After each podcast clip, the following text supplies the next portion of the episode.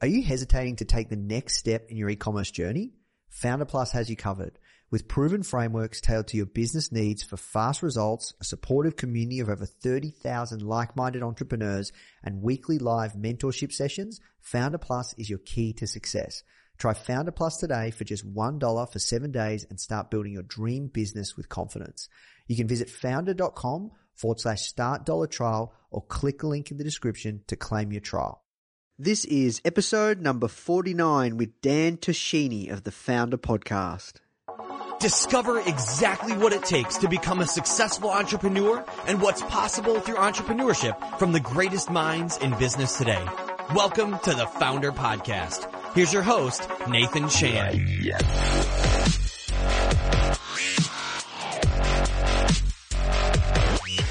Hello and welcome to another episode of the Foundr Podcast. My name is Nathan Chan and I am coming to you live from Melbourne, Australia.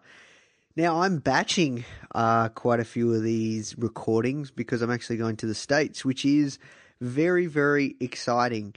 And today's guest, I'm planning to go hang out with Dan and uh, a guy I connected, one of our community members, Jeff, and yeah, just hang out and, and check out what these guys at the grid have going on because man, this was an epic interview. Now, I'm super, super pumped to bring this one to you guys. If you don't know anything about the grid or you haven't heard of them, pretty much it's websites powered by artificial intelligence. So they're websites that build themselves and they grow over time. It's crazy what these guys have going on. And the founder, Dan, just shares so much gold with us. They had an offer to be bought out by Facebook early on, all sorts of crazy stories.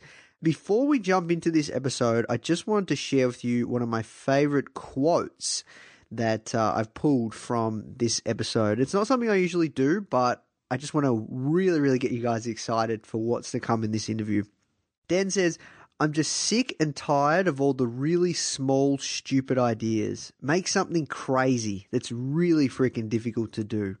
If you're going to be a tech entrepreneur, fall in love with the tech, make something profound. A lot of people are thinking of this whole minimum viable idea of like, oh, I want to build an Instagram for cats or something. Instead of minimum viable, maximum viable. At least that's been our philosophy. So, look, I'm going to leave you guys to sit with that quote because there's a lot in that. And it just goes to show what it really takes and, and the kind of mindset you have to do to do such game changing and compelling work. Like what the guys at the grid are doing. They are trying to disrupt the internet and how websites are built. So I highly, highly recommend you check out thegrid.io.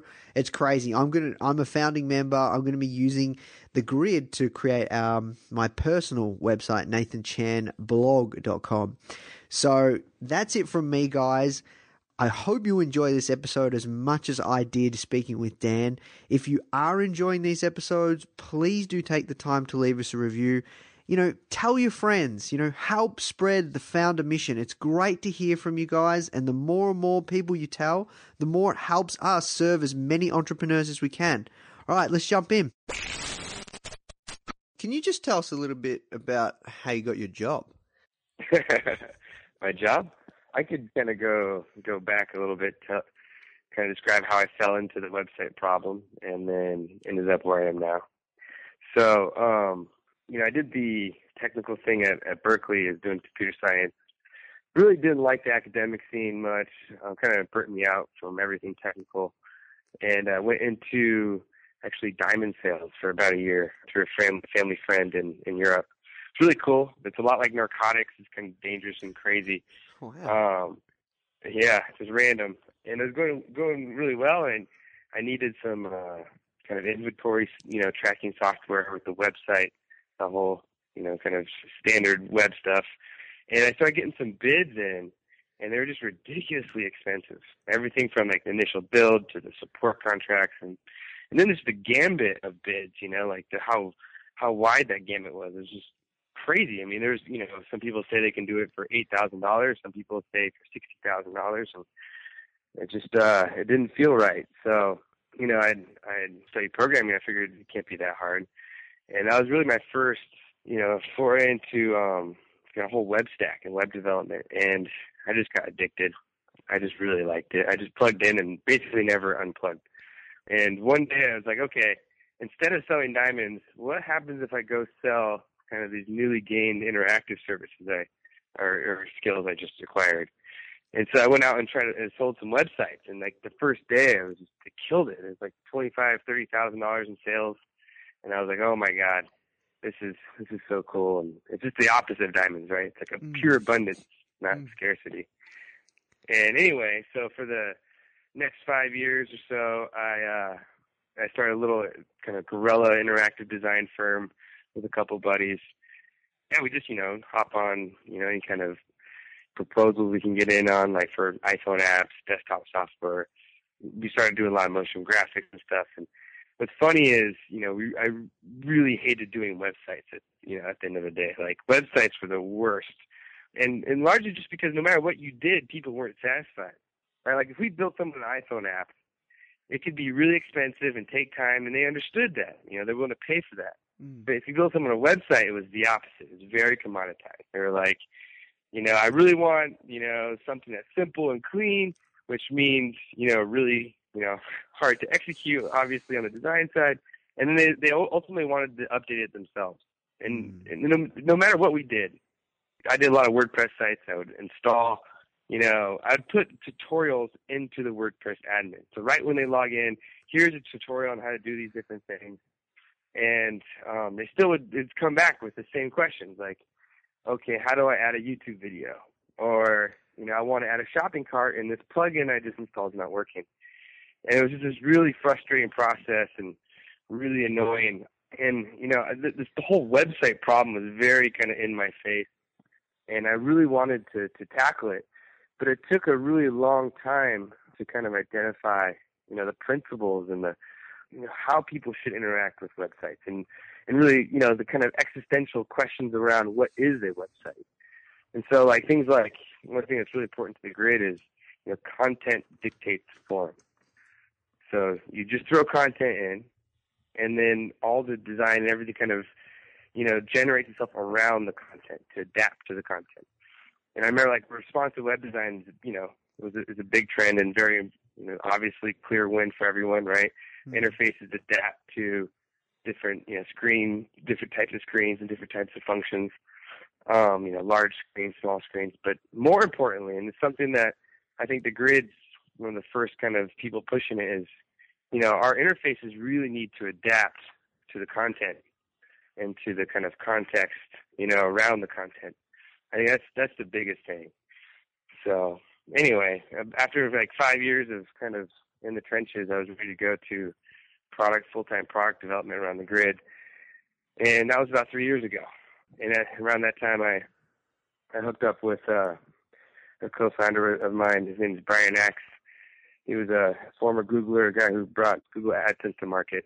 And he's just been just an amazing, you know, friend and also mentor in many ways on the product kind of management, whole kind of life cycle on the, on the, the level I wasn't used to. So yeah, and then slowly, you know, team started forming from there, and we're about 25 people now.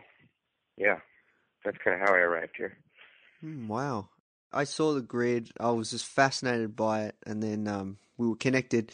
So I'm really curious. How did the idea come about? Because artificial intelligence for websites like I told one of my friends yesterday that I'm speaking to, and he's like, "Yeah, I saw that," and I was just like, "I'm so curious how this came about, how it all works, and I'm yeah. sure our audience is." So, can you give us a little bit of an insight because you guys haven't launched yet? You're just taking yeah. pre-orders. Yeah. So, really, the uh, the whole AI thing, and when we say AI, there's a a lot can probably be kind of misread into that, but really, it's just about you know, kind of automating a lot of complex decisions that people have to make right now mm-hmm. and that we're paying people to make manually. So, but the, the whole AI thing really came out of the kind of algorithms I was researching. So things like constraint solvers, you know, classifiers, like stuff like in machine learning, and and you know, a lot of the website platforms, like things like WordPress, you know, they're great for what they do, but they're really kind of built on really old technology. Like very simple kind of engineering, right? Right? You take a, a list of posts and you just render them in the order in which they appear in a kind of like manner, right? They all Mm. kind of look the same. And so, you know, I was getting ready to, to, to build the grid. It was clear that you know there's all there's been all these advances, like there's all these really cool algorithms out there, and like just cool, you know, programming, just you know, gems from from history that no one's really taken advantage of for websites or for any kind of web platform. And so I really wanted the stack to be kind of composed of those kind of more exotic things. And the idea is really simple, right? Like, what do people want to do, right? You don't want to sit like how can I phrase this? Okay, so a very early version of the grid, like it wasn't even a grid. This is like back when I was doing client work. This is like seven years ago. Was a kind of drag and drop builder, similar to things like Wix or Squarespace, right? Mm, yep. And the moment I, I would sit people in front of this thing and show it to them, it was like it was really clear why it didn't work. Right? It's like, oh, great! Now they they focus all their time on making layout decisions, making designer decisions about color and typography when they weren't they didn't have the training to do that Mm. right? And all like, and then the, the the most important thing, right? Like content is king. That that was not what they did there. And then if you look at things like like Facebook and Pinterest and Twitter, the things that we do on our free time almost for fun, is completely different than the web platforms and website builders, right? Mm. Website builders are all focused around making designer type decisions. And so it's kind of obvious, like, whoa, how can we make it so you do the same thing you do on, you know, these social networks? You're just focusing on content and, and con- connecting with people through content, but you end up getting on the other end something as if a really great designer created it for you. So that was like the kind of impetus. And then um, the uh, the whole AI thing was just really because of uh, the type of algorithms we're using came out of you know the whole kind of AI research field. So it was an easy way to kind of describe what we're doing. Because if I said like, you know, it's a website, you know, platform built on you know finite domain constraint solvers, and machine learning, you know, you know like saliency map, you know, da da da, like all these crazy terms, you'd be like, what the hell? The AI is a really nice way to package that up, you know. Mm. So And just to unpack that a little, there's a couple more questions around this piece. You said that it's not actually AI; it's it's stu- stuff that is done manually in the background. Yeah. So, well, so AI is a funny term, and, and you know, there's a kind of a, a nice distinction of soft AI versus hard AI. Mm-hmm. Hard AI is like you're trying to build a brain that thinks and does stuff like, you know, the whole Terminator AI, right? Skynet.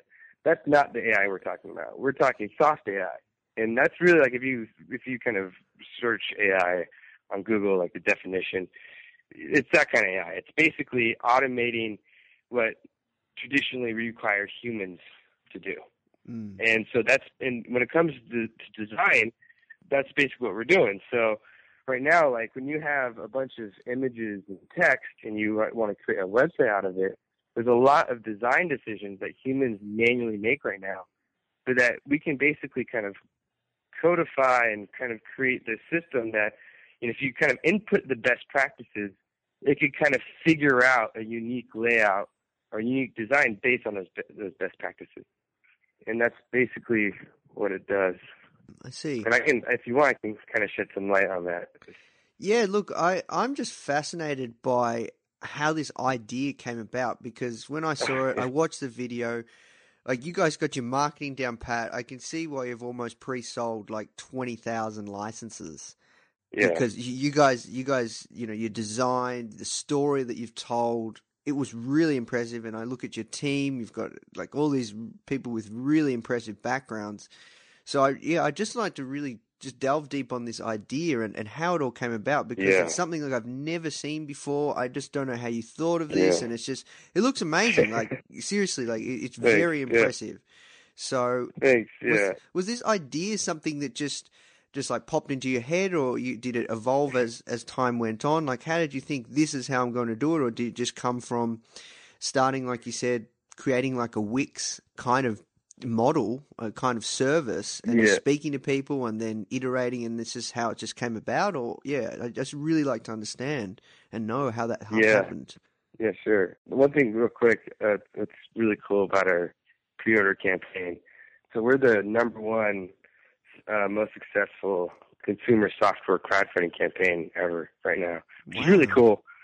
Traditionally, consumer software, um, and this is non-gaming consumer software. There's been games that have, you know, kind of had huge pre-order campaigns.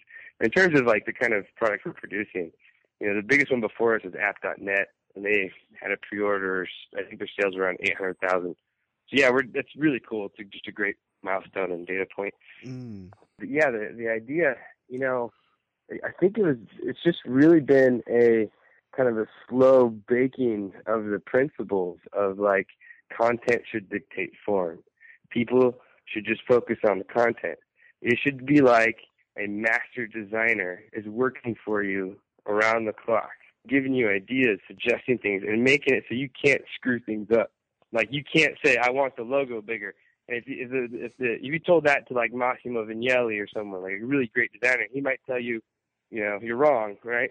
So really, kind of having it so it's like you know the the service or the you know the grid is like almost like this intelligent designer working for you, right? So like all these principles that we like really wanted to accomplish these things, they kind of like it took a long time for it to develop, but I mean, I think those those principles were there from the beginning, and that the beginning was about three years ago. So it just, yeah, you know, it was a slow process. There was no like, I think the only eureka real moment like that, other than kind of the little wins we have in product development, when I was uh, with my wife, and um, this is right before we started going into full time product development and we are just laying down together, like on a, a couch or something. I was walking around pacing. She's laying, and and, and she's like, you know, it's so frustrating. Blah blah blah. And she's like, why can't it just be like, you know, this brilliant designer working for me? And why can't we just throw in the content? Da, da, da. And, and it, it kind of really catalyzed in that moment. And we didn't use the term AI. It was just like basically, why can't we have it be like it just designs itself, right? and at the time I was I was really deep into researching the, this, this these type of algorithms called constraint solvers. There's one in one in particular that we've released a library on called GSS or Grid Style Sheets.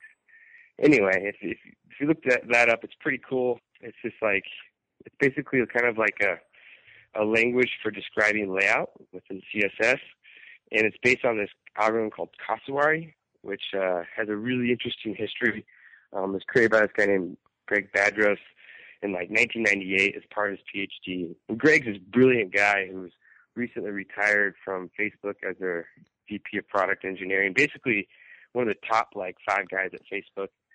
And this algorithm just kind of was like in lost in like kind of academic circles for 10 years until mm-hmm. Apple took it. And, then, and now all of Apple's operating systems uses this algorithm to compute layout. And so we, I basically took that algorithm and I brought it to the web.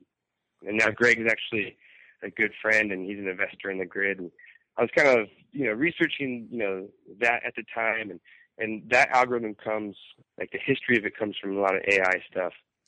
Um, so it kind of all just kind of fit together, you know. It was like that, that AI really matched the, the, the principles we wanted to hit. So, and anyway. this algorithm just just just to touch on that, was that was that uh, patented? Did you have to purchase it or? Yeah, no. So uh, fortunately, Greg had open sourced it as a part of his PhD work. You know, it's the beauty of open source. Yeah. Um, but, oh, you wow. know, the algorithm is very kind of low level, and it's really not has it doesn't have to do with the, the kind of core AI. It's just in in that kind of field, and it's it's just something that we use on the grid and how we construct the layouts. Everything with the typography or kind of you know kind of layout like typographic design is so subtle and so much more complex than you, you initially Mm. think. You know, like Yeah. when you think like you build a layout, it's not that hard. It's freaking hard, right? I mean, CSS, it's hard to even filter something. It's ridiculous. And then the, the things that we want to accomplish are like, you know, there's just so much subtle crap around it. So we have to kind of build all this tech around it. Oh man, it's just ridiculous. Anyway, where where were we at? Yeah. Well, look, you you guys are disrupting a massive industry, like a massive space, or, or move, like you know, the internet in in to to a certain extent. So, I, would like to touch on that, but before I do, I still want to go back to the grassroots. So, you've come up with this idea, you've kind of stumbled, it all came together. So, what was next? Did you need to get funding? How did you validate this concept, or did you guys just launch? And this launch that's going on right now was the validation period, or or how did that work? Yeah, so you know, initially we just kind of self-funded ourselves, and then probably about six months into it, we had a very small seed round with kind of family friends, kind of showed the initial idea, some early prototypes, and we uh, for the first like year and a half was very deep R and D. What we did was very untraditional uh, with startups. It wasn't the minimum viable viable product, right? Yeah. We were going to areas of research that is probably dangerous for startups to go, just because the, the, the how much time it takes, and and you may not you may not come out alive, right? You may have just wasted a bunch of time, but uh, you know, it just it was like the with how aggressive our our goals were. It's like, it felt like that's what we needed to do. You know, very early on in that stage, we started kind of making some some progress. Not very long, about you know, a year or so in. And at that time, we actually out of the blue got a, a, a buyout offer from Facebook. Oh wow! That we walked away from. Yeah, and this is a time and we had like there's only a, a handful of us, like four of us, and we barely had you know prototypes to kind of show for for what we had, but the theory and the kind of the computer science was very solid, right? So we, you know, it didn't make sense to sell because the moment this is out there, we're just worth so much more. Mm. Um, and how long anyway, was this in? This is probably about yeah, about a year and a half in. Okay. It's been about maybe three and a half years now. Mm. Maybe like two years ago, a year and a half ago. I don't know. You know, we we kind of had the uh, our fundraising strategy was very just as we need it, we we kind of get it. So it was a rolling strategy. So the first I don't know two years we just slowly raised money um, when we needed it, and then we did a Series A, and that lasted for quite a while. And then yeah, that recently closed right around launch, and then we're actually starting our Series B right now.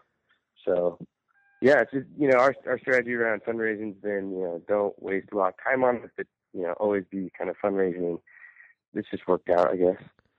Yeah, I see. And when you said that uh, you were going into heavy R and D, which was quite yeah. dangerous, what, why, why did you keep going? Why, what, what compelled you guys to keep keep going through that?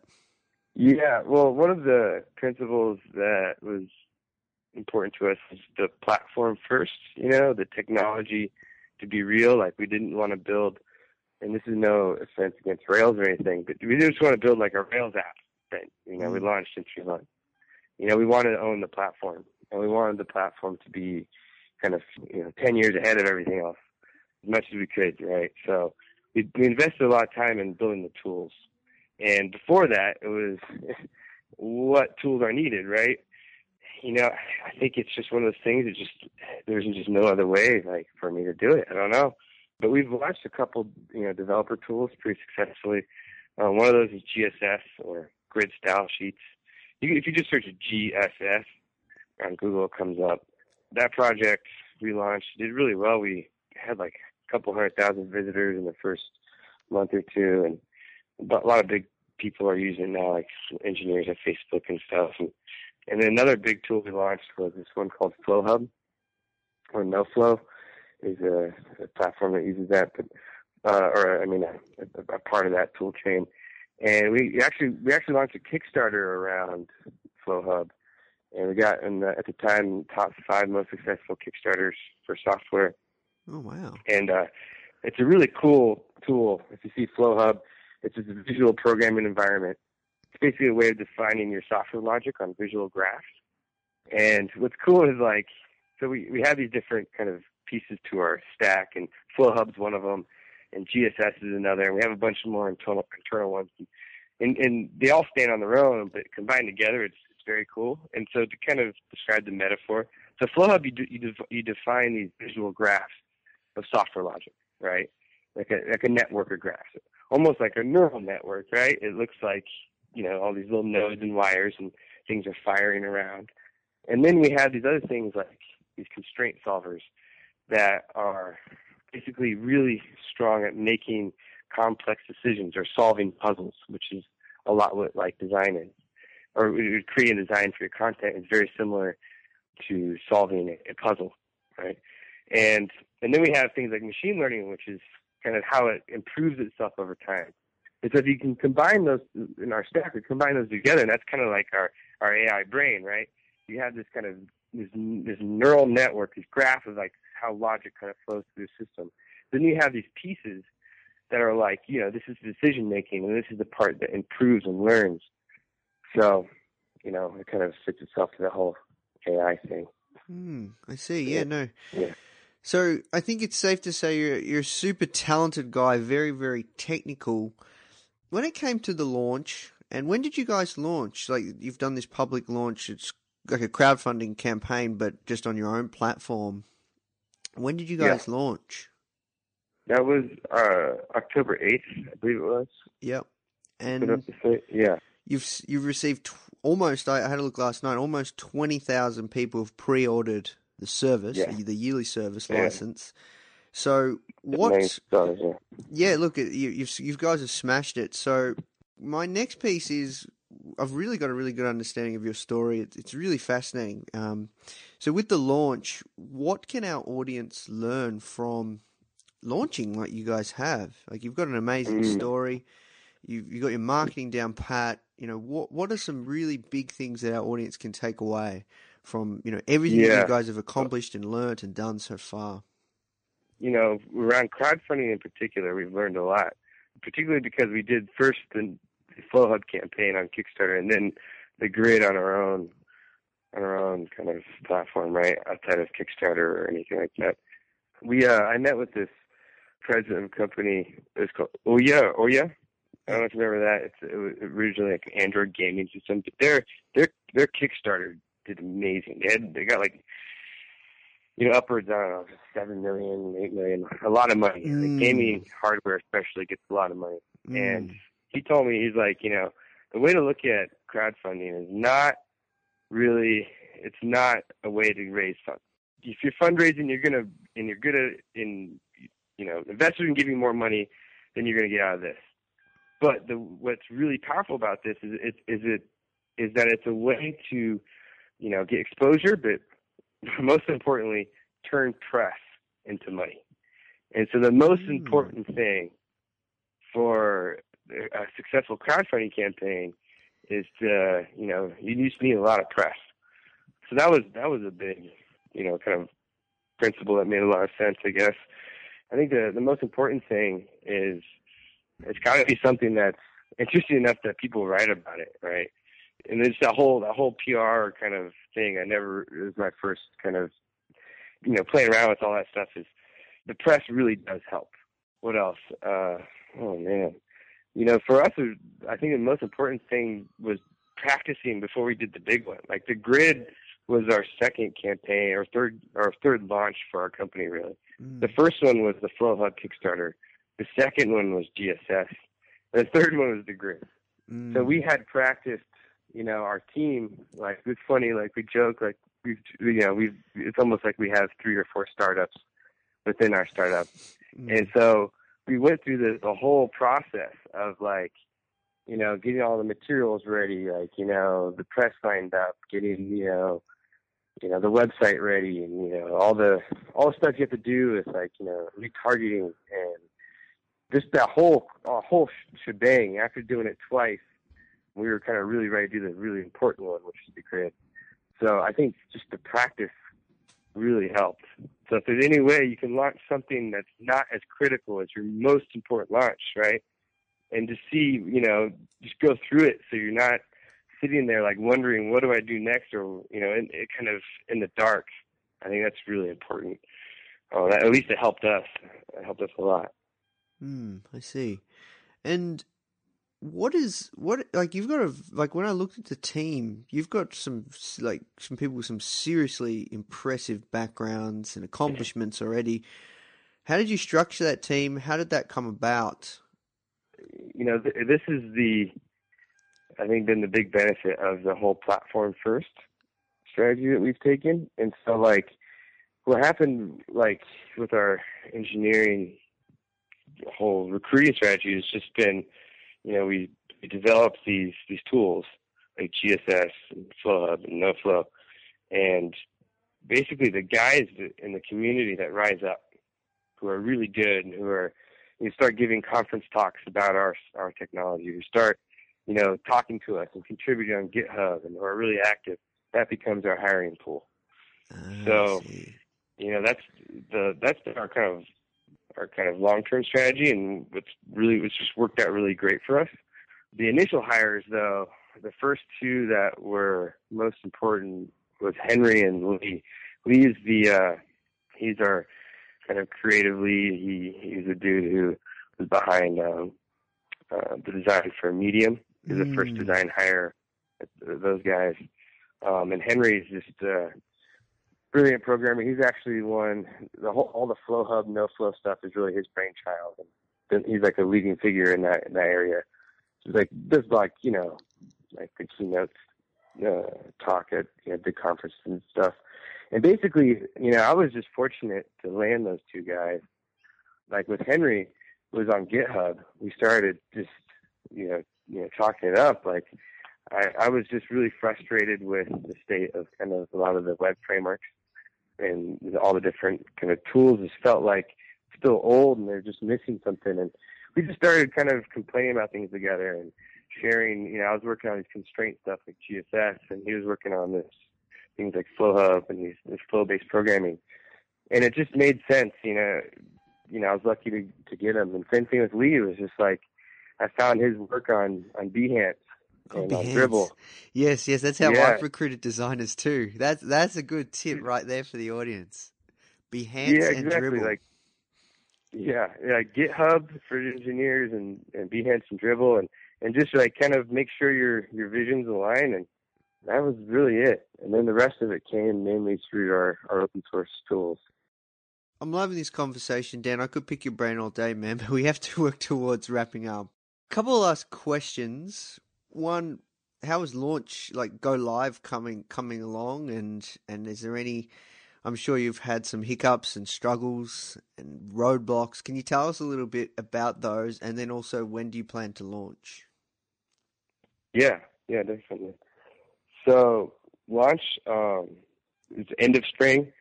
So we've kind of just marked the you know the actual end of spring as the absolute deadline, and we want to make sure we want to release stuff before that.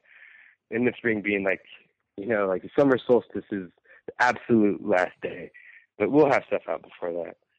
And uh yeah, so I mean I, I guess the the some of the the bumps in the road were were more like you know after we launched the website and that all that craziness of kind of getting everything together and you know all the late nights and stuff. There was like a about a month afterwards that we just like the whole team was dead. We couldn't do anything. It was like you know like it was very hard to get back started after after that. So it was nice having the pre-order campaign be quite a bit away from the actual launch, so we can kind of rev things back up. And so now, yeah, we're just we're going full blast, working on getting um the next thing that we're gonna do is is get another site up, which is gonna be my website, and then after that, we're gonna get some other team members' sites up, and then we're gonna start to allow um, certain certain people to kind of you know uh, get their sites up. So kind of slowly roll out you know more and more sites. And the big the, the core focus for us is is in having the the engine produce variation in the design. So right now, like if you were to put your content in, you would it would be too it, you could kind of tell it would be similar to the grid site. You know, it'd be different colors, different sections, but it would still be a almost too similar, right? And that's Mm. the the thing that no matter what, it's really got to have variation Yep. um, so that it looks like a completely custom design. And and all the the groundwork's there. It's just now that it's like basically what we have to do is feed a lot of uh, rules into the system, and uh, things like different types of color systems. So like the grids website is, is a very adaptive color system. We don't really focus less on color palettes, more on color systems.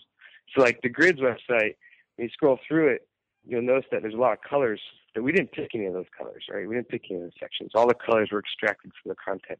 So it's a very adaptive color system. But there's also color systems that are, are more militant in, in, in terms of like, you know, go towards this brand color, right? This red or this brown. And so, you know, when you combine things like different color systems with, you know, different types of layouts, with different types of animations, with different types of rounded corners and different types of textures, you start to really get a really unique, you know, look and feel, almost like a designer creates something custom for you. So that's what our focus is right now, is just feeding the system with more variations so that when you get a website, it's it's basically your your your your website is the only one that looks like that. So that's what we're just working really hard to to make sure that happens. I see. And you said you this has kind of been something that was conceptualized in your mind seven years ago. Was there any point in time that you felt like giving up? Like, what have what has been some of your biggest struggles? That's a good question. You know, I I think you, it's like, you know, I've never really seriously considered giving up yeah, I think you just kind of if, if that thought pops up, you just gotta kill it. yeah, yeah. At least, especially if you're like the founder, right? I mean, it's just it's like you can't entertain anxieties, right? You, have to you just march on. I think one of the big struggles was when Facebook gave us the offer very early on. It was it was very hard to walk away, and at the time we had an engineer who's no longer with us and we were a very small team, and he was really wanted to go. Um, and so when we walked away, he actually ended up leaving the team. And we were a very small team at the time, so it was like, oh shit. And so, uh, you know, that was difficult. And uh, what else? Oh man, it's just like difficulties around like, like I, I like just getting into the engineering and the product and the you know, design side of things all the freaking other stuff, like the emails and the meetings. It's like, oh god, that's the worst. I can't, I can't handle that shit. That's, that's the worst. Yeah, I know what you mean. I can see you're very technical. You you love just getting in, playing, and just bringing something to life. I, I can really see that. What are your visions for the future of the grid, and where do you see it going in disrupting this the internet? I, I like to say the internet because it's it's crazy. Like you guys are trying to disrupt how websites are built.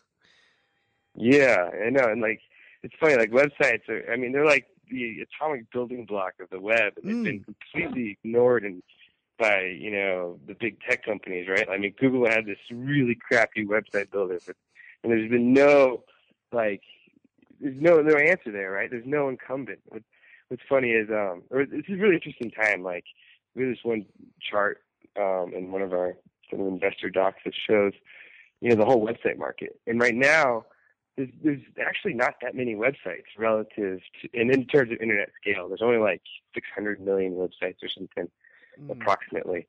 And in terms of website or internet scale, that's small, right? There's more than a billion users on Facebook. Mm. But the growth of websites right now are, is it's accelerating like really fast, and, and pretty soon in the next four or five years, the number of websites is going to you know, be greater than the number of internet users.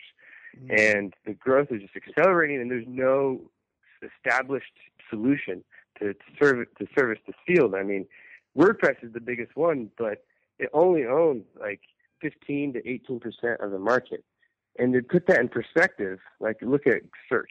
Right, Google owns about 70 percent of search. The second biggest, Bing, which is like you know nothing compared to Google and search. They have about 15, 18 percent. So we're talking like the biggest one in the website space is actually really small, right? So there's like it's wide open field. I think it's really exciting. Um, yeah, you know, the opportunity to kind of you know, whoever owns that space is going to be kind of in a very important role for the internet. And so, like for us, like in, in the near future, like we're focused, like we want to be the number one solution, like the leaders for websites. And you know, websites I think suffer from this existential thing, like what the hell is a website? Is Facebook a website? You know, is your mm. Facebook page a website? Is, is Google a website? Is you know, like what is a website? And I think that um as we you know, our vision for the website is is very big and more than just you know, blogs and stuff. So I think uh, I'd like to see how we can kind of just go from website to to you know more than that, and just have like our kind of AI designer design more than websites, right? Eventually, things like you know what we consider apps today, stuff like that, and then you know to me like the technology behind the grid really solves the the kind of 2D interface problem that a lot of people face. And really long term thinking, you know, to me, like, I think there's really exciting opportunities in how you go from 2D to beyond and how you, d- you interact with information in those environments in a really intelligent way. I think that's exciting.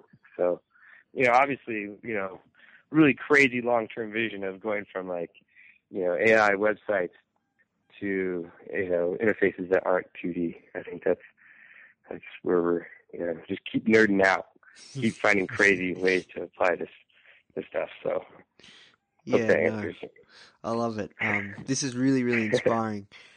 Last question: How do you keep your team motivated?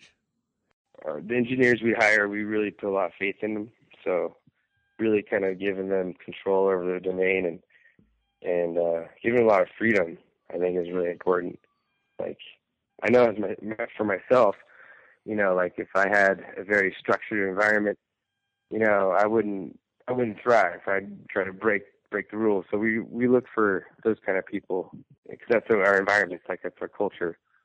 So I think giving them a lot of freedom and giving them really difficult problems and vague vague projects, like figure out how to do this, and then they can kind of play whatever they want as long as they can kind of figure it out. Like, like for example, I can tell you a problem one of our engineers tackled in a really great way.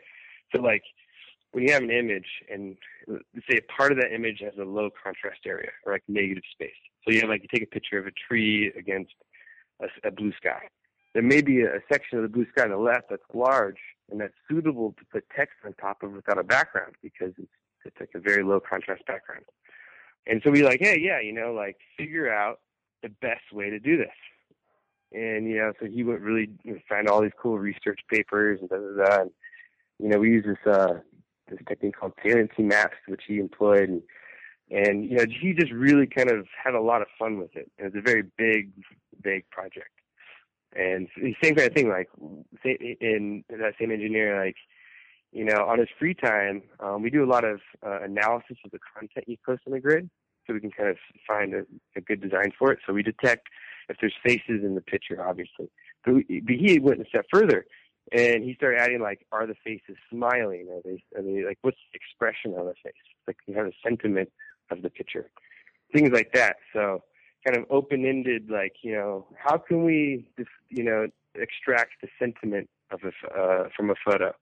um, and just let them run with it. I think that's if you find the great engineers, I think that's the way you motivate them. You know, really hard problems and a lot of freedom. Mm, yeah, that's a great one. Okay, well, look, um, really enjoyed our conversation, Dan. We got I got a lot of gold from you. It's a lot, really fascinating story. Like, thank you for just sharing and, and really giving it your all. Is there any final last pieces that you'd like to finish off on? Any questions that I didn't ask you that you wanted me to ask that you'd like to share with our audience of aspiring novice and early stage entrepreneurs and startup founders? Yeah, I mean, I guess I've I've been talking a lot. yeah, I mean, um, I think the in the high level thing in, in, terms of general startups and all that is, uh, I just I'm just sick and tired of all the really small, stupid ideas. Like think something crazy. It's really freaking difficult to do. Like not if you're going to be in a tech company, fucking you got to be tech. Like you got to like. I don't understand how a lot of the. uh If I was gonna, you know, be you know a fashion designer, like I gotta fall in love with fashion, right? So the same thing with tech. Like if you're gonna do software, you gotta fall in love with it. And there's a whole culture there that there's these gems just waiting to be extracted and used. That you, you, it's not just a business, like from a business perspective, but from like the in the inside you can find it right and pull it out and use it in the way that no one's used it. And I think that's there's so many things like these constraint solvers and the AI stuff could be used and applied in so many fields. It's just you know, a lot of people are thinking this whole minimum viable idea of like, oh, I want to build a, you know, Instagram for cats or something. um, I think, it, you know, instead of minimum viable, fucking maximum viable. At least that's been our philosophy. Mm. So. Yeah, no, that was awesome. Well, thank you for sharing that with us. And um, yeah, look, thank you for taking the time. Absolute pleasure. The Foundr Podcast has come to a close, but it's not time to sleep. It's time to hustle. Download the Richard Branson issue of Foundr Magazine for free right now by visiting foundrmag.com slash Branson. Again, that's an absolutely free download of the Richard Branson issue of Foundr Magazine containing an exclusive interview with the man himself. It's only available at foundrmag.com slash Branson. So download it now and we'll see you next time on the Foundr Podcast. Thank you.